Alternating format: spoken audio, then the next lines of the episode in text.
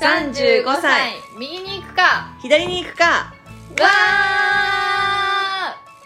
わーままで会社員のマキ。パートナーと暮らしながら手に職系のないちゃん18歳で出会い、右に左に迷いながらも、ミドサーを謳歌する二人が、ただただ近況を話す私的なポッドキャスト番組です。あのさあのコンテンツなんだけどさ、あのバリな時にうん結構見たっていうのと、あその前に見ててでおすすめしたかったっていうのがうんあっうて、んうんまず何バリで見たのがねあの再婚ゲームえ韓国ドラマ2つ見たーのなんかはいは再い婚ゲームと見てたクイーンメーーカー、クイーンメーカーへえめっちゃ面白かった。最初そうよりもクイーンメーカー、ね。クイーンメーカクイーンメーカーの私はもう抜群に面白くーて、うんでなんか要は、うんあのまあまあ韓国でありありがちな財閥はいがね、うんまあ悪の数軸として存在していて、うんでそこの社員の人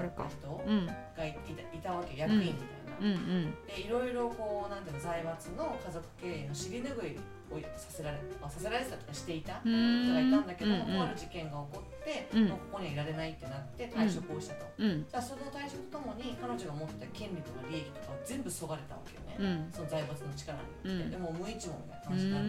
わーんけ、そしたらもともとそのなんだ草の根運動とかをこう支援していた弁護士の人がいてでその財閥のこう労働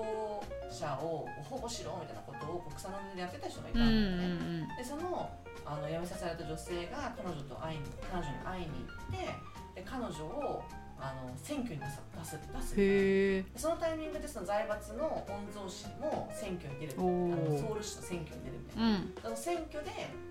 戦うみたいなそういうあやつであどっちが勝つのかみたいな、うんうんでいろういんろこう情報戦とかさあるじゃん、うんうんうんそあれるをね戦略をこう作っていくみたいなへーやつで面白そううんそれめっちゃ面白いの一気にって感じ、へえそうそうなんだでしかも韓国ドラマだけど日本語日本語吹き替えもあるかうんうらながらんみうんうがんできるっていうあできるねできるねへえあそれ見がてみようか良かったのなと最近見てないもんうんそうそう再婚ゲームは、うんなんか要はちょっとなんか復讐劇をはらんだバチェラーみたいな感じうーんみたいな感じでうん男を取り合うっていううかんうんさ、うんうんでもリアリティショーじゃないんまあでしリょアリティションのドラマなんだけど、でもなんでそもそも男を取り合ってんだろうって理由はあんまりよくわからないみたいなうん あなんだけどでもまあまあちょっとまあ悪どい女性がいてでその人に対する復讐で同じこう結婚相談所かなんかに、まあ、たまたま入っていたことが分かって、ーうんうんその中のこうなんていうのかなマウンティングっていううんうーかさ、ん男性の取り合いとうんか、うんうんでこうなんか復讐するみたいなやつだけどでもなんかちょっとねってなったけどでもまうんあ総じてスカッとはするけど、うんうんうんうんううんん最後は正義が勝つみたいそうなそうそうそうそうそうっていうのでまあいいいいのかなと思うけど、うでもんなんかあんまりストーリー性ストーリーラインからするとなんかウェルリトンじゃない感じああそうなんだうんなんかへえここの伏線回収どうなこってこんののみたいな結論はどこに伏線があったのみたいなあなんかあそういう感じでそうかそあうんかまそりうなんかかつじつま合わないなっていうのがあるからでもクイーンメーカーは本当によく書かれた脚本だなって感じでそのめちゃくちゃ面白かった ねえー、ちょっと見てみようかな最近全然見てないわあそうだよねうんなんぜひぜひ見てなんか多分どっぷりハマると思うわ、マジかうん、ちょっと今年の夏休みちょっと長めにもう有給つけて取ろうと思ってるから、そこでガッといいこうかしらあともう一個は、うんあまだあんのかいそう「ザ・デイズあなんかってい見うたのそれ福島もの原発のあはいはいはいあのなんていうのあの原子力がこう爆発するんじゃないかするんじゃないかって言っていたその数週間かな、一週間かな、うんうんぐらいの日々を描いた、うんうんドキュうメんンタリーに非常に近いドラマ、うんうんうんうあれんはめちゃくちゃ良かったねへあえれは本当教育として見せた方がいいぐらいあれを知らない人あそうになはんだで私があれを最初に見たきっかけって、うんあの私のパートナーはその時に東京にいてでその後すぐに仙台に行ってるうんうんうん仕事で、でだからそれを結構こうもろに受けてるっていうかそうだねそうのん震災うんうのんえ影響彼に対しての影響じゃないけどそういう現場をたくさん見ていたから、まあ、よく分かってんだようね、んそのニュースもすごいたくさん見てたし、うんで私当時海外に留学してて全く見てないのようんもうこの間も言ったけど、うんうんあのうん BB 嫌だからじゃあって言ってもずっと聞いてたからさはいでそれでそれをあのまあ一回ちゃんと知らなきゃいけないっていうのがどっかであって日本人としてみたいなねそうそうそうそうんんでじゃあこれ見てみようみたいな感じで見見始めたんだよねもうねあの素晴らしかったねあれは。へまず何が素晴らしいかっていうとあのその他にねあそれがあまりにも良かったから、ーうん同じその福島原発で取り上げた映像作品を何個か一緒に見たわけ、へだーけどその他の作品はハピリエバーアフターで描かれるのよあだーから無事に原発がなんか爆発しなかった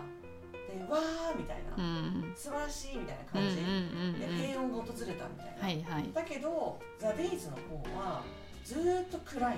へーのまだ終わっていないあこの時の日日々はまだ終わっていないっていう描き方をしてるうの、んそれが最もよく現れるのが音楽でうんなんかその他の映像作品はこうだって右肩上がりにこう上がっていくみたいな感じの音楽うんうんで、うんハッピーな感じの、なんだけど「ザ・デイズはなんかすごい暗いこうレクイエムみたいな曲なあーうんうんんだよね。でそれが一番最後のエンドロール流れるからあなんかまだ終わってないんだっていうのがすごくわかるそれだけでも。あーでへかつその最初のあそのなんかこうあの各話ごとで監督が違うらしいんだけーどへ最初の導入部分って一番人のを引きつけるアイキャッチになるさ、あのあのストーリーになるじゃん、うん123話とか、うん8話とかあっーうたんらうさ、んその3話とかを監督してるのが中田監督って言って。うんあのリングとか螺旋とあかーこのぐらい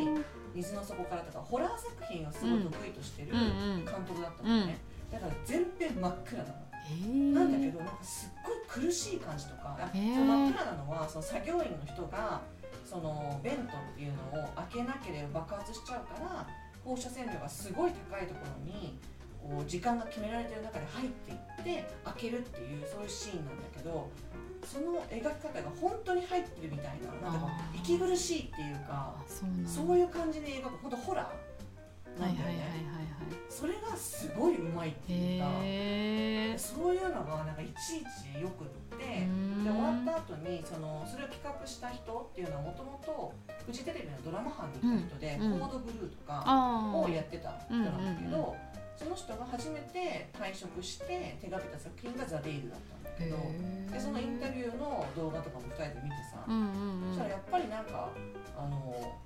すごく考える人考える人って、うん見た目はほんとサーファーみたいな感じのが、へーフジテレビの社員にそうだなって感じはなんだはけど。 はうんなんか話を聞いてるとすごくこう思いがわかるっていううか、んその単純に考えてないあの原発のことを、うんでそれでじゃあ原発に反対だとかっていうのもあの声を大きくして言いたいわけじゃない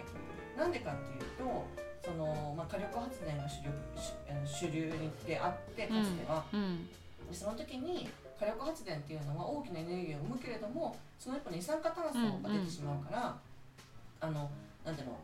地球全体を考えるといい発電の方法じゃなかった、うんうんそれで何かそのエコな発電はないのかって言った時に、その原子力っていうのを科学者が発見して、うん本当にすごい小さな物質で莫大なエネルギーを生むんだって、しかもクリーンな二酸化炭素を出さない、うんでそれを科学者が見つけた時の興奮っていうのは絶対にあったって彼は言っていて、うんだからそれを作ろうと思った人発見した人それを開発していった人たちが100%で悪魔だったんだとは言えないっていうかうんやっぱり日うんい本やの悪魔じゃないでしょょだって世界の未来を考えてうん開発していったそうだよことだったと。うんだけれどもそれがこう悪い方向に向いちゃうこともあって、うんまあそれが原発だったっていうふうに、あの説明をしていて、だからこそこれがなぜ起こったのかそれをどういうふうにあの解決してかしていかなきゃいけないのかっていうのは我々はこれから考えていかなきゃいけないということで、うんうんうん日本に託された責務なんだよみたいなことを言っていて、そのそのなんていうの語り方っていうか考え方がすごいしっくりきたっていうか。ななんか単純にこう原発反対とかそういうことを言いたいわけでもないしなんかそのそれが起こってしまったことを悔い悔いてるっていうか、まあ、あの単純にこう描きたかったわけじゃないというか、うんあの正義悪とかはい描はいきたかったわけじゃなくはていいろんな見方があるよっていそうそううそうねこれを題材として見てあなたはどう考えますかっていうのを問問おうとしてるっていううんうんか、うんうんゆえにすごい教育的だなって思ったあわあけなるほどねあそういう映画いいよねそうそうそうそれで言うとさごめんねままだある続大き 丈夫もうこれで終わり今度さ一緒に見ようって言ってまさにそういう感じの映画がさ見たかな怪物ああ見てない見てない見てないえじゃあ怪物にする怪物でもいいかもうね、ん結構それその私がおすすめしたポッドキャストのさ人たちも見てて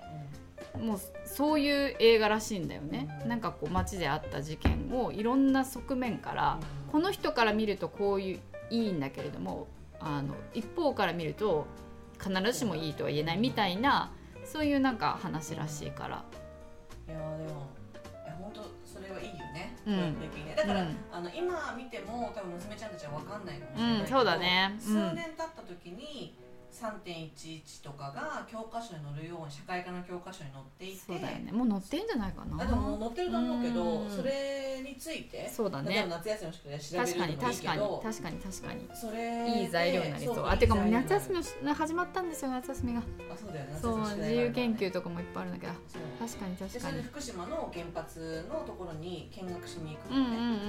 んうね、んっていううのもすごいいいと思うし、んねその遠くないからさそうだね遠くからだっうたんうんうら、んうだんからなんかそういうのも含めてあすごいいい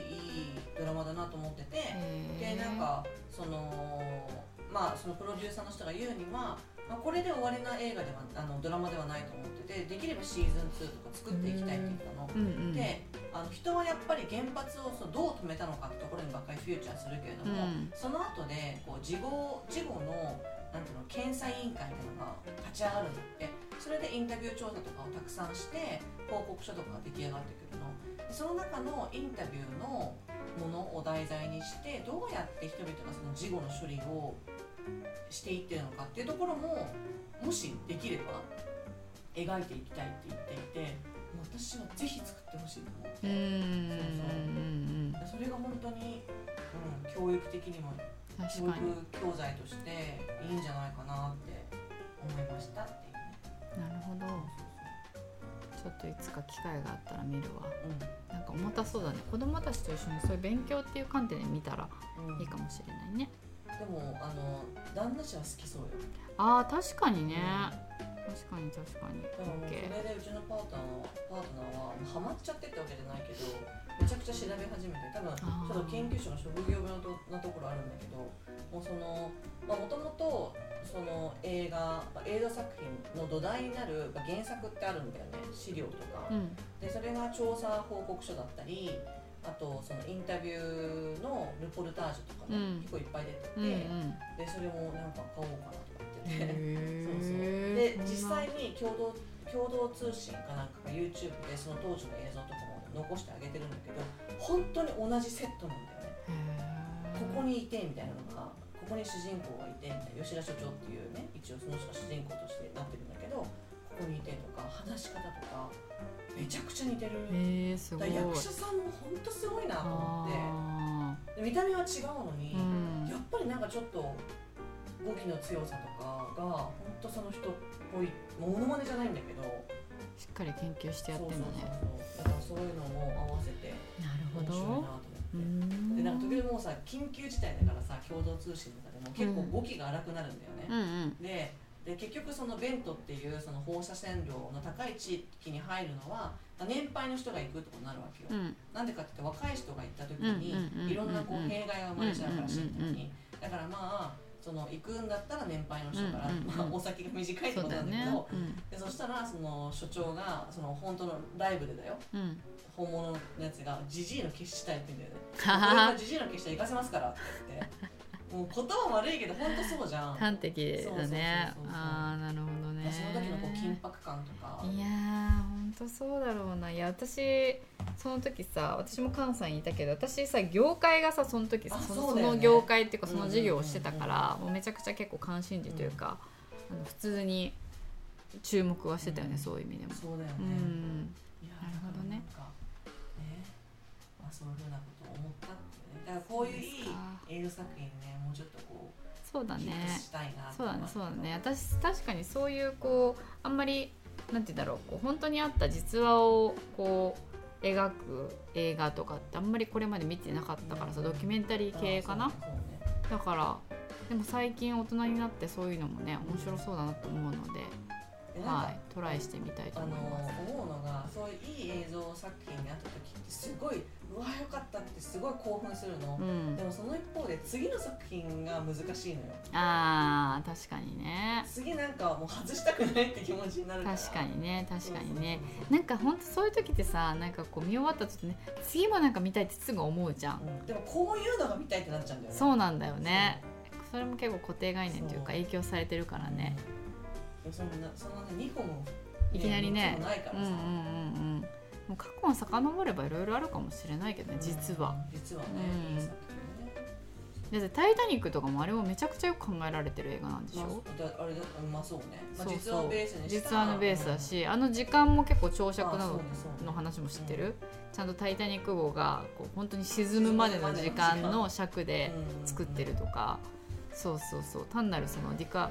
レアレオナルド・ディカプリオとかのさとかセルフ・デュオンとかもあのこの羽ばたきっていう、ああいうこうキャッチーなところだけじゃないっていうのが、うんそうねそうそうそうそうまあだからなんかいろんな層が好きだったんだろうなああそうだねいやその当時ってうちらまださ中学生小学生みみたいな感じじだったからさそこまで深くさそうラブストーリーだったそうそうラブストーーリーでなんかイケメンのみたいなそういう結構イメージでな何にみんな興奮してそうそうそうそうわかんなかったじゃんかで大人になってそういうのに気づかされてああそうかっていそううなねんかそういうのがもうちょっとあるんじゃないかなってうん最近思ってさだからなんかその